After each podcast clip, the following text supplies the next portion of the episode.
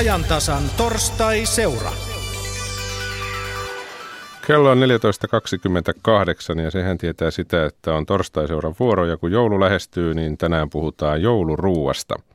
Tarkoituksena on pohtia muun muassa sitä, miten keskeinen rooli ruualla on suomalaisessa joulunvietossa. Torstai-seuravuorossa on tällä viikolla Yle Helsinki eli Ylen aikainen ja kuten asiaan kuuluu, lähetys siirtyy kohta vartiksi pois tästä studiosta. Tällä kertaa ei siis kuitenkaan kovin kauas eteläiseen Helsinkiin.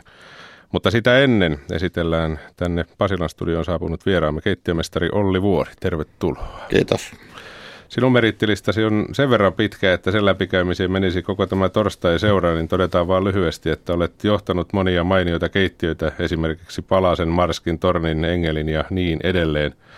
Nykyään olet myyntipäällikkö keittiölaitovalmistaja Metoksen palveluksessa, mutta sen lisäksi olet yhdessä vaimosi kanssa myös ravintoloitsija, varsinkin näin joulun aikaa ilmeisesti. Kerro, minkälainen ravintola teillä on? Kyllä, meillä on semmoinen jouluravintola, mikä alkoi viisi vuotta sitten. Oikeastaan silloin tehtiin yhdessä Hans Välimäen kanssa, oli tarkoitus tehdä yhden kauden pop-up-ravintola, mutta se sen verran sai tuulta purjeisiin ja vaati ison työn, se somistus ja muut, että ne olisi jäänyt kokonaan käsiin ja siitä sitten perinne jatkuu ja me ollaan käytetty sitten aina jotain vierailevaa tähteä, niin sanottua tämän alan huippukeittiömestari vielä siinä apuna, että nyt meillä on Markus Maulavirta taas apuna siinä ja sitä kautta on kehitetty koko ajan ja uusia mielenkiintoisia nimenomaan lähiruokatuotteita on tullut paljon tutuksi. Milloin kun puhutaan jouluravintolasta, milloin se avataan ja milloin se suljetaan? Mikä on se sesonki? No sesonkihan on aina, että se avataan marraskuun loppupuolella ja sitten annetaan mennä sitten nyt miten aina, aina alkaa tämä aatto tai näin poispäin, että nythän se menee kiinni huomenna ja siitä alkaa sitten tietysti purku ja siivotaan paikat ja siitä sitten päästään joulun viettoon. Näinhän se menee. Torstai-seura jatkuu seuraavaksi siis Helsingin Katajanokalta Ruokakeskon koekeittiöstä. Ruokakeskon koekeittiössä toimittajana on Sannika Mikkelson. Ja kun torstai-seura aiheena on siis tänään jouluruoan merkitys suomalaisen jouluvietossa, niin kyllähän se nyt on niin, että tämän aiheen puimiseen niin olisi itse asiassa voinut pyytää keskusteluseuraksi melkein kenet tahansa tuolta kadulta. Jokaisella suomalaisella on varmasti mielipide siitä, miltä kunnon joulupöytä näyttää ja mitä siellä pitää olla. Mutta pyydettiin nyt kuitenkin tänne Helsingin Katajanokalle, siis ruokakeskon koekeittiön, muutama asia vähän enemmänkin perehtynyt henkilö.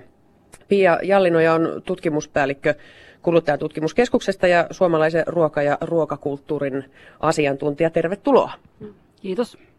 Ja seurassamme on myös ruokakeskosta kotitalousopettaja Leena Korkalainen, joka työnsä puolesta on jo vuosia seurannut jouluruokatrendejä ja tehnyt muun muassa jouluruokaohjeita suomalaisille tuonne Pirkkalehteen. Tervetuloa.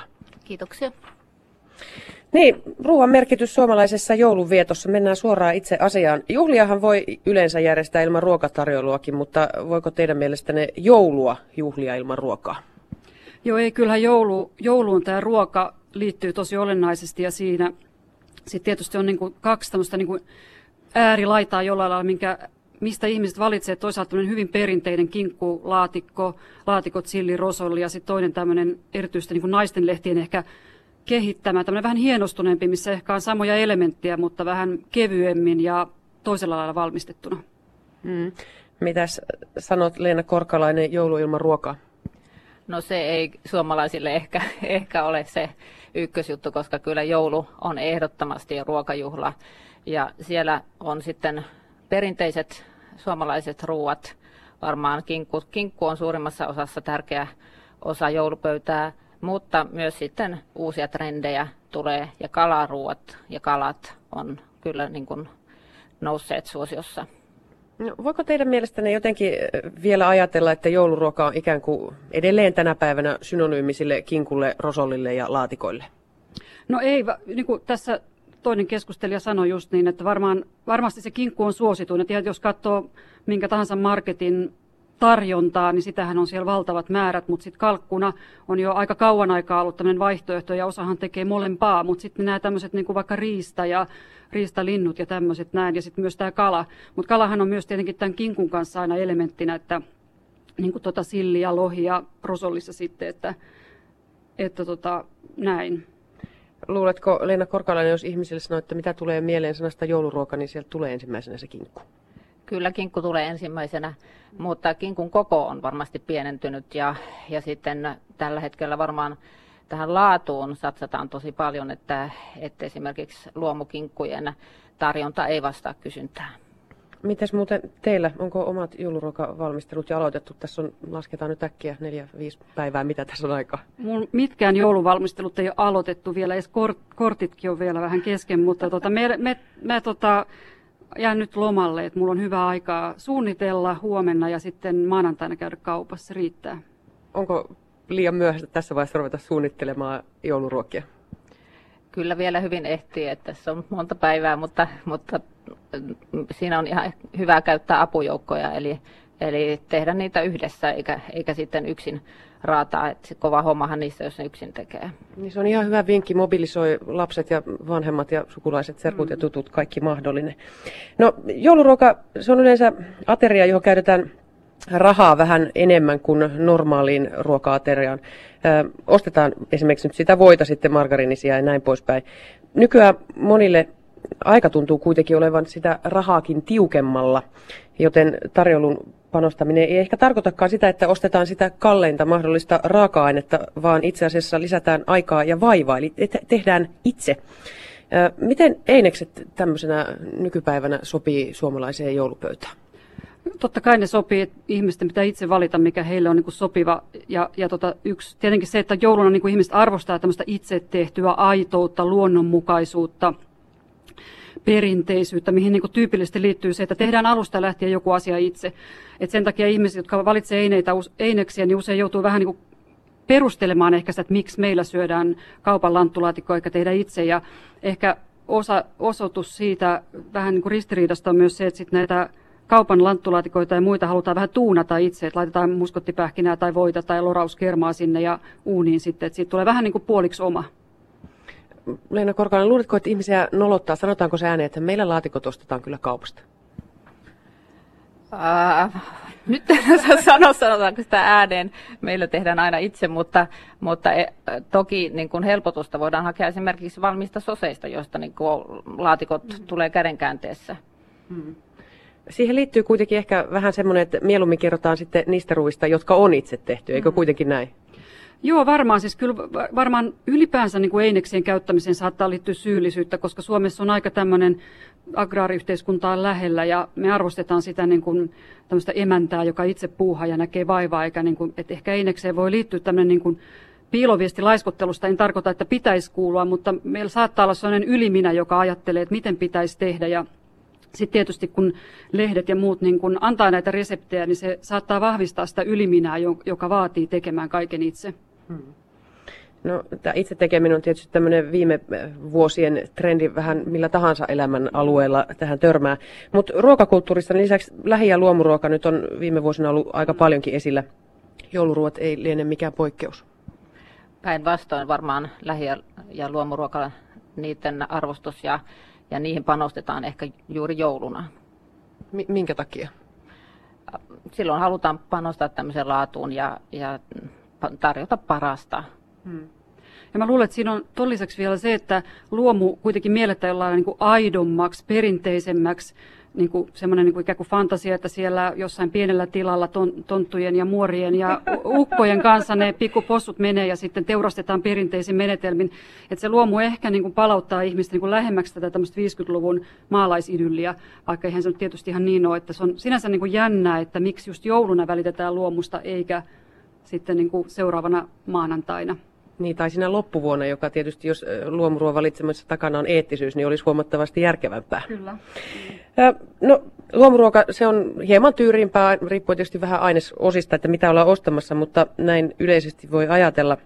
No, kun otetaan huomioon se, että taloustilanne tällä hetkellä Suomessa ja miksei nyt muissakin länsimaissa varsinkin, niin on mikä on. Ja monissa kodeissa se tekee tiukkaa järjestää joulua. Siinä on paljon latausta ja sen pitäisi olla kunnon joulu ja näin poispäin. Mistä karsitaan? Jos joudutaan karsimaan joulupöydästä, niin mistä karsitaan? Karsitaanko laadusta, eli ostetaan sitten sitä ehkä pahemmaksi katsottua ulkomaalaista kinkkua, vai karsitaanko määrästä, että sitten on vain yhtä laatikkoa?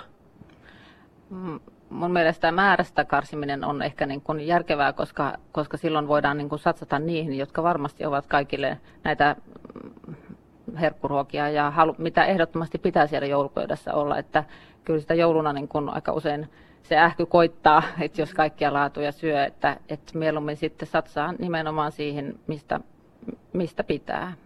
Aika usein myöskin törmää siihen, että ihmiset sanoo, että jouluna nyt vaan ei voi karsia mistään. Joo, varmaan se on, että sitten tulee, jossakin perheessähän saattaa tulla lisää traditioita, mutta niistä vanhoista ei malteta luopua. Että pelätään, että kuka, joku sitten pahastuu, että siihen liittyy niin hirveästi tällaista perheen traditiota, suvun traditiota, ehkä jotain reseptejä, mitkä on kulkenut suvussa, mitä on vuosia tehty. Että siinä ne on niin hankalia ja, ja varmaan emotionaalisia asioita monille.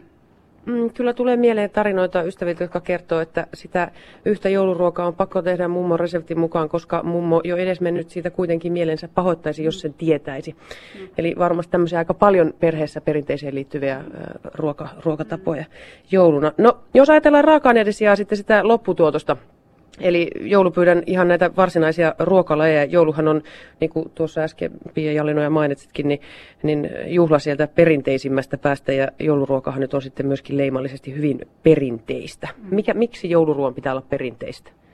Ehkä sit, siinä on, tietysti me tykätään perinteistä ylipäänsä, mutta varmaan tää, tässä meidän individualistisessa ajassa, missä me noin niin kuin pitkin vuotta tehdään hirveästi erilaisia valintoja milläkin perusteilla ja pikaruokaa ja eineksiä ja kaikenlaisia uusia ruokatraditioita, niin sitten ehkä tuntuu lohdulliselta kokoontua kerran vuodessa perheen kanssa niihin, niin kuin, että joku meitä yhdistää, joku meitä symboloi ja kokoaa yhteen, eikä että me ollaan aina sirpaleisesti tekemässä niitä kaikenlaisia eri perusteisia ratkaisuja. No, Leena Korkolainen, sinä kokeilet ja suunnittelet muun muassa Pirkkalehteen joka, uusi, joka vuosi aina uusia joulureseptejä. Onko siellä pakko olla aina se kinkunpaisto? Eli voi, onko perinne on sellainen asia, mistä ei voi kokonaan luopua? Kinkunpaisto-ohje on oltava lehdessä ja netissä ja joka paikassa, mutta se on, se on tärkeää, kun sitä tarvitaan kerran, kerran vuodessa käytännössä. Mutta sitten siellä on, on ehkä vanhoja tai tuttuja perinteisiä makuja uudella tapaa. Että voi olla, että laatikot ei nyt sitten olekaan lehdessä, että siellä on joku vuohenjuusto, mm. punajuurilaatikko sitten tilalla tai unijuureksia, jota voi sitten, sitten niin kuin, jota voi ehkä vaihtaa tai ajatella sitten vaihtoehdoksi. Itse asiassa tästä tulee mieleen muutama päivä sitten. Ennen lounasta kollegat siellä luettelivat, että mihin mennään syömään lounasta. Siellä olisi sitä ja tuolla olisi tätä. Ja sanoivat, että että no tuolla tarjolla lipeäkalaa ja joulumakkaraa. Ja minä kuulin sen väärin, että lipeäkala makkaraa. Ja olin aivan kauhistunut, että siinä nyt ei mennä ainakaan. Mutta tuota, crazy ajatus sinänsä. Mutta onko nämä perinneruot pyhiä lehmiä sillä tavalla, että niitä ei voi niin kuin, lähteä muuttamaan? Tai sitten siitä pitää ihan reilusti muuttaa jotain. Saako niitä, niin kuin, onko se ihan ok tehdä vähän eri tavalla se rosolli, minkä äiti tai mummi teki aina jollain tietyllä tavalla? Kyllähän nämä perinteet toki elää ja kulttuuri elää ja ruokakulttuuri kehittyy, että, että se on vaan niin kuin mun mielestä hyvä asia, että voidaan joku rosolli korvata, jos sitä kukaan ei syö, niin tekee vaikka wasabisillia, jossa on mukana punajuurta.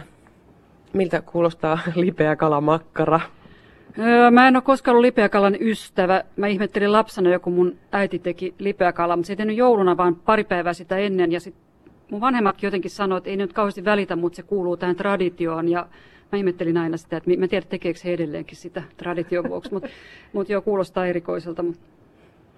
No, osa suomalaisista on jo vuosia halunnut jotain uutta siihen joulupöytään. Kyllä tämmöisiä vaihtoehtoisia jouluruokia onkin, niin kuin tuossa äsken tuli just laatikoista, tehdään uusia versioita uusilla, uusilla raaka-aineilla. Etenkin nuorempi sukupolvi ehkä sitten jossain vaiheessa, kun ruvetaan sitä omaa joulua rakentamaan, niin ehkä otetaan vähän niin kuin e, eroa siihen, mitä omassa kotona oli, tai joutuu yhdistämään kahta perinnettä, niin se voi olla vaikeaa. Luulisin kuitenkin, että aika harva pistää kaiken niin kuin ihan täysin uusiksi. Eli kaikki kinkut, laatikot voi unohtaa ja tehdään jotain ihan muuta. Pidetään japanilainen sushi-ilta jouluna. On, onko teillä tietoa, saako, onko se niin kuin hermoromahduksen seurausta, jos tällaista tapahtuu, vai tekeekö ihmiset semmoista? Mä en ole kyllä kuullut tuttava piiristä tai lehdistä tai mistään lukenut, että tota, tällaista niin olisi. Mutta tietenkin sitten on sellaista, jotka, jotka niin kuin tekee tämmöisen erityisen juhlallisen, niin kuin tämmöisen vaikka ranskalaistyyppisen illallisen, että siinä nyt sitten ei hirveästi ole niitä meidän perinteisiä ele- elementtejä, paitsi jos on nyt joku suklaamusse sitten jälkiruoksi, että niin kuin suklaahan on tämmöinen joulun elementti niin kuin kuitenkin sitten, että aika harva varmaan lähtee ihan. Kuitenkin kun sitä jouluruokaa vain kerran vuodessa, että ehkä siihen harva ehtii kauheasti kyllästyä. Mutta toki sitten voi olla ihmisillä jotain, jotain syitä, miksi se sitten tuntuu niin vastenmieliseltä ja ei halua sitä ollenkaan. Onko sillä jotain väliä, että mitä siinä ruokapöydässä on, vai onko se vain oleellista, että kokoonnutaan jouluna? Koska kyllähän monet kokee sen niin kuin ainoana kertana vuodessa, kun esimerkiksi lapset saapuu jostain kauempaa tai näin poispäin, niin kuin nähdään, istutaan ja toivotaan, että rauhoitutaan, vaikka niin ei aina käy. Niin tota, on, onko sillä oikeasti merkitystä, mitä siinä pöydässä on? Pääasia on, että nautitaan siitä yhdessäolosta ja hyvästä ruuasta ja, ja rentoudutaan ja ei niin kuin stressata tai suoriteta sitä joulua, että, että tehdään sitä, mikä niin kuin hyvältä tuntuu. No, jouluruokapöytä on etenkin ennen vanhaa ollut vuoden runsain pöytä, eli se on ollut se vuoden kohokohta, mitä tulee ruokailuun. No, ajatuksenahan on alun perin ollut tarjota sitä oikeasti kaikkein parhainta ja kaikkein arvokkainta, mitä on. Mutta jos mietitään nyt sitten suomalaisen joulupöydän perinteisten jouluruokien raaka-aineita, siellä on kinkkua, sitten laatikot, peruna, lanttu, porkkana ja rosolin raaka-aineet, niin ei, niitä raaka-aineita, joita näihin ruokiin tarvitaan, niin pidetään tänä päivänä läheskään kaikkein parhaina raaka-aineena, miten nyt parhaan sitten ikinä määritteleekään. Jos jouluruokapöytä keksittäisiin nyt, eli tänä vuonna tässä hetkessä, niin mitä sinne nyt tulisi? Olisiko se japanilaista hierotun härän lihaa, ostereita, mitä se olisi? No ehkä kuitenkin suomalaista, että voisin kuvitella, että nämä mädit, kalat olisi ehkä niin kuin, ne, nehän on kyllä jo niin kuin, äh, suosittuja, mutta että ehkä ne olisi niin kuin, ja joku kinkku nyt varmaan va, voi olla ok, mutta että, että sitten saattaisi tulla joku poro tai riista siihen hmm. tilalle. Hmm.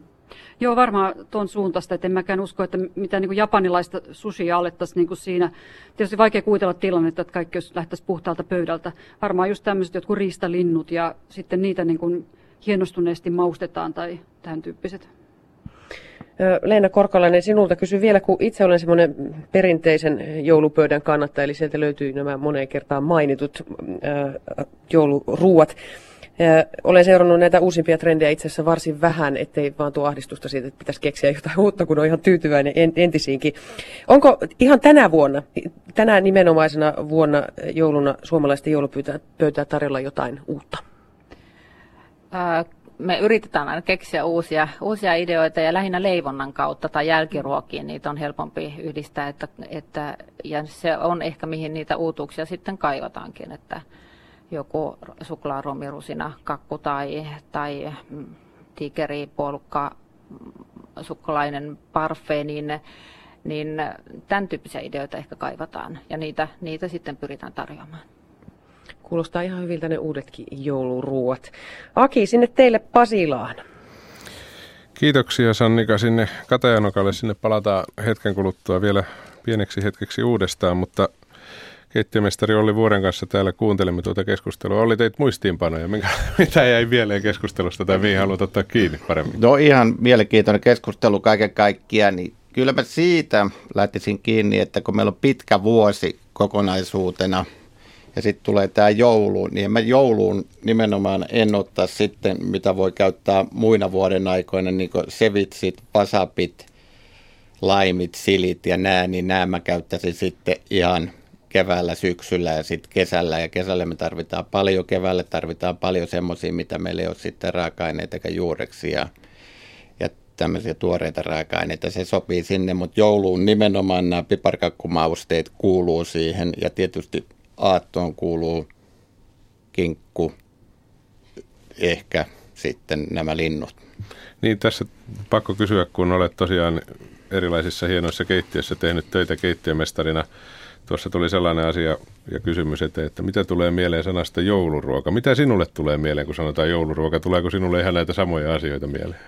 No se on se, että kun me pidetään, sanotaan, ja ravintolat pitää ja aloittaa pitämään näitä joululounaita ja joulupäivällisiä, niin sehän on se, että harvassa paikassa enää on näitä perinteisiä, eikä kannata pistääkään perinteisiä ruokia silloin tarjolle, vaan asiakkaat ei tykkää että, tai tavallaan tykkää eikä ole siinä mielessä käytä niitä niin paljon, koska ne nimenomaan panostaa siinä kotijouluun ja kun jouluna on laatikot ja kinkut, niin silloin ne ei syö ravintoloissa näitä tuotteita. Esimerkiksi mekin kun laitetaan jouluravintolaan, niin meillä on kaikkia muuta, vaikka siinä on joulusia makuja ja siinä on just näitä, mitä tässä aikaisemminkin lueteltiin, että siellä on riistää, siellä on hirveä, siellä on peltopyytä, nahkiaista – tämmöisiä erikoisuuksia, mitä ei välttämättä sitten enää jouluna tule, mutta siinä on joulusia makuja, mitä voi sitten kuitenkin syödä hyvin, ettei niitä tuu sillä tavalla, että sä oot kyllästynyt jouluaattona tai joulupäivänä ja sitten sun menee tavallaan joulu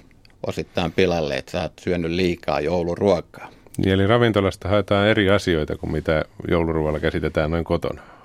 Kyllä, vaikka sieltä nautintoja nimenomaan haetaankin, niin se on erityyppisiä ja mekin panostan siihen, että siinä on just näitä joulusia makuja. Että teillä ei ole oikeastaan näitä minttuja eikä vasapia eikä chilejä ei käytetä. No, tässä on puhuttu suomalaisesta ja nimenomaan perinteisestä jouluruuvista nyt aika pitkään. Sinulla on kokemusta vastata siihenkin, miten muualla Euroopassa joulun tarjoulut poikkeavat muista juhlista. Onko, aina, onko joka maassa joku oma joulujuttu, mitä syödään? No, näin voi sanoa, että jokaisella on joka tapauksessa on joulu ja on erityyppinen joulu, että tietysti tulee ehkä valkea joulu mieleen ensimmäisenä, mikä oli 80-luvun loppupuolella Etelämantereella italialaisten kanssa. Eli silloin oli aurinkoa 24 tuntia ympärillä pelkkää valkosta.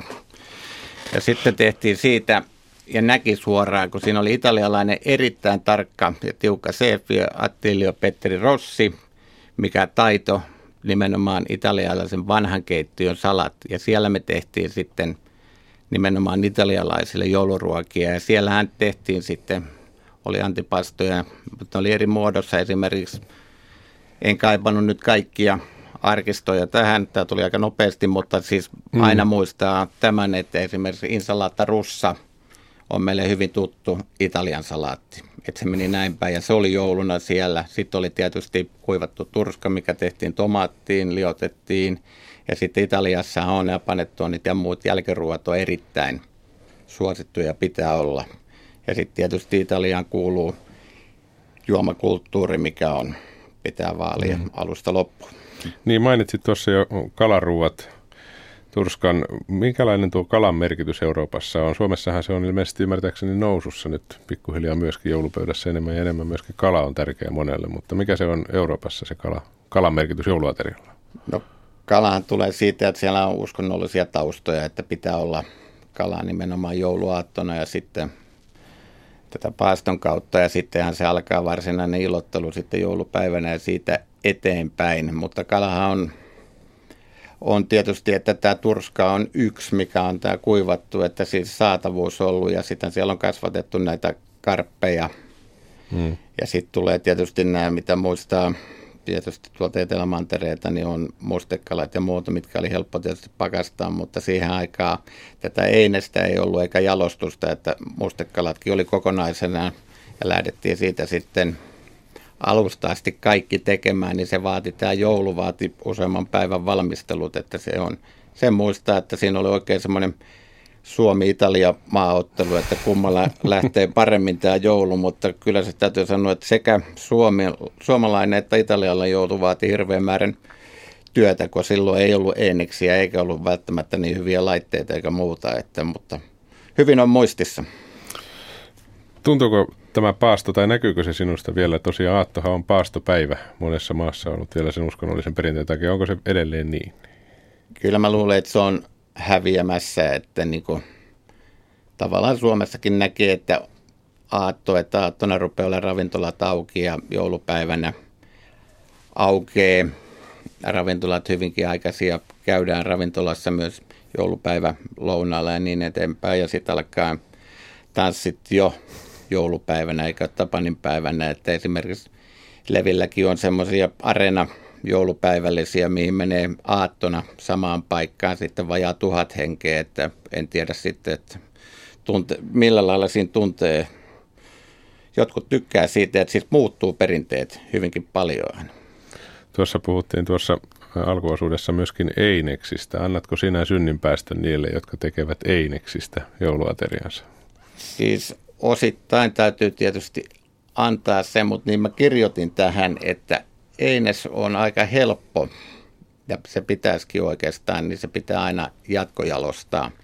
Että suoraan en laittaisi millään lailla einestä, että aina pitäisi siellä lisätä jotain, että on se sitten kermaa, voita, mausteita ja paistaa uudestaan. Sitten se, sit se niin nousee huomattavasti paremmin ja paremmin maistuu, että se ei ole suoraan siitä kaupan paketista se eines laitettu esille. Nämä jouluruuathan, niin kuin varmaan tässäkin on tullut selväksi kaikille, ovat pysyneet aika samoina nämä perinteiset jouluruuat Suomessakin. Voidaan kai puhua tuhannesta vuodesta suunnilleen. Hiukan hidasta muutosta tapahtuu, mutta mitä sinä, Olli Vuori, jos saisit päättää, mitä sinä haluaisit muuttaa tai jättää suomalaisesta joulumenusta? Onko näin hyvä? Siis sehän kehittyy. Tässä mä nyt jonkun verran katson näitä listoja, että tuossa, että kun olin tornissa – 96 ja sitten vertaan tämän hetken niin kuin tätä jouluravintola-listaa Lauttasaaresta, niin, niin siinä niin silloin oli tämä, tämä, tämä nimenomaan, että otettiin vaikutteita huomattavasti enemmän Keski-Euroopasta, että oli sammakoreisiä, simpukkaa, osteria, hummeria ja sitten oli tota, sitten siellä oli vielä pääruokana oli strutsia. Meniköhän se niin, että silloin tämä Euroopan unioni oli sen verran uusi juttu, että silloin lähdettiin sieltä hakemaan? No silloin oli just tämmöisiä trendejä, että nythän se on mennyt oikeastaan, että kalathan on huomattavasti kasvanut ja riista, mitä katsoo nyt tämän hetkistä hetkistä tarjontaa ja sitten on tullut tämmöisiä uusia viljalajeja, tai vil, ei se nyt voi sanoa uusia, mutta vanhoja, mitkä on otettu uudestaan käyttöön, emervehnä, sultsinat, sitten on salaatit on yksi, mikä kasvattaa koko ajan. Että on tullut siis se keveys, mitä tuossa aikaisemminkin mainittiin, niin se on, mikä on ihan selkeästi näkyy, että kevöitä on. Ja, mutta että se voisi sitten, tietysti keveys on hyvä osittain, mutta sitten on tietysti, että esimerkiksi mädit, graavikalat, savukalat, niin ehkä ne on sitten kuitenkin, voi jopa sanoa, että maailman parasta tarjontaa, mitä Suomi pystyy tarjoamaan. Käydään tässä välissä vielä tuolla Helsingin Katajanokalla ruokakeskon koekeittiössä. Sannika Mikkelson vieraineen on siellä milläs mielellä siellä on kuunneltu näitä juttuja.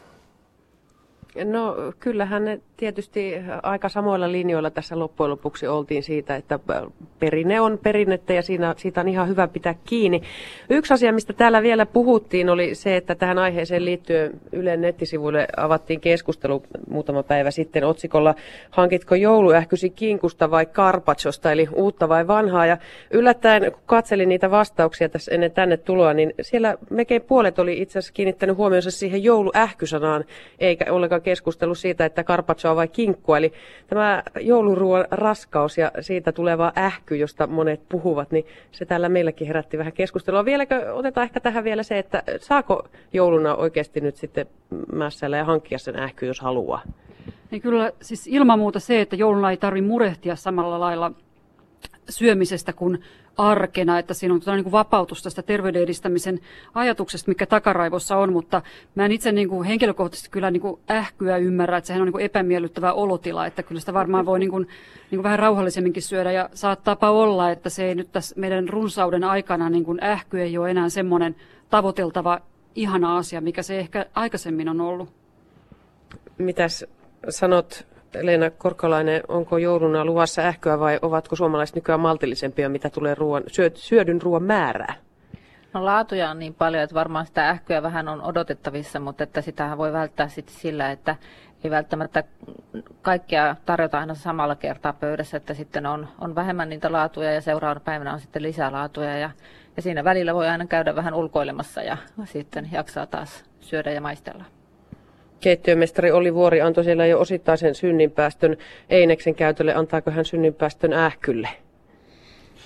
Kiitoksia Sannika Mikkassa sinne Katajanokalle. Niin, annetaanko synninpäästö ähkylle? Ymmärrätkö siinä jouluähkyä? Ähkyhän tulee tietysti sitä kautta, että sulla on monta eri ruokalajia, että sä pystyt syömään ja syömään enemmän, että tuolla laivamaailmassa lasketaan, että yksi ihminen bruttopaino, kun se otetaan ruokaa laivaan, niin se on lähes kaksi kiloa. Ja sitten hmm. kun se siitä lähdetään, niin se nettopaino on, että yksi ihminen syö semmoinen vajaa kilo. Että osaan sitten tietysti menee hävikkiin, se on selvä. Mutta sehän nyt on oikeastaan pahin synti, mitä mä sanoisin, niin me syödään aivan liian nopeasti. Et se, että syötäisiin rauhallisesti, hitaasti ja sitten olisi vähemmän lajeja. Ja se olisi paremmin tehty, että ihan siitä kun lähtee näistä oli raaka-aineista, sen verran pitää mainita, että kun käytetään parempia raaka-aineita, käytetään luomoa ja lähiruokaa, niin sitten ihan perusraaka-aineet, että sitten on kunnon kerma ja sitten pitäisi olla kunnon suola ja kunnon sokeri, esimerkiksi tummempaa sokeria ja lähestulkoon parasta mahdollista suolaa, koska silloin kun käytetään kalliita raaka-aineita, niin se olisi, koko ketju pitää olla niin kuin tavallaan linjassa. Niin, eli se ei auta, jos on kallista kermaa ja kaikki muu on bulkkia. Näin voisi sanoa, että sit, tai sitten jos sulla on hyvä lanttu ja sitten sä pistät seosta ja sitten pistät semmoista tiukkaa suolaa, mikä paremmin käy tuohon katukivetykseen, niin se ei niin kohtaa siihen. Erikoisia yhdistelmiä on luvassa. Anna joku lyhyt 10-15 sekunnin vihje vielä, jos haluaa jotain ekstraa tähän jouluun. Mikä on se paras ohje jouluruoan tekemisessä? Ilmeisesti se, että aikaa sekä tekemiseen että syömiseen. Ja tarkkuutta siihen ja nimenomaan, että käyttää hyviä raaka-aineita ja tekee niitä sitten tunteella. Kiitoksia keittiömestari Olli Vuori. Kiitos.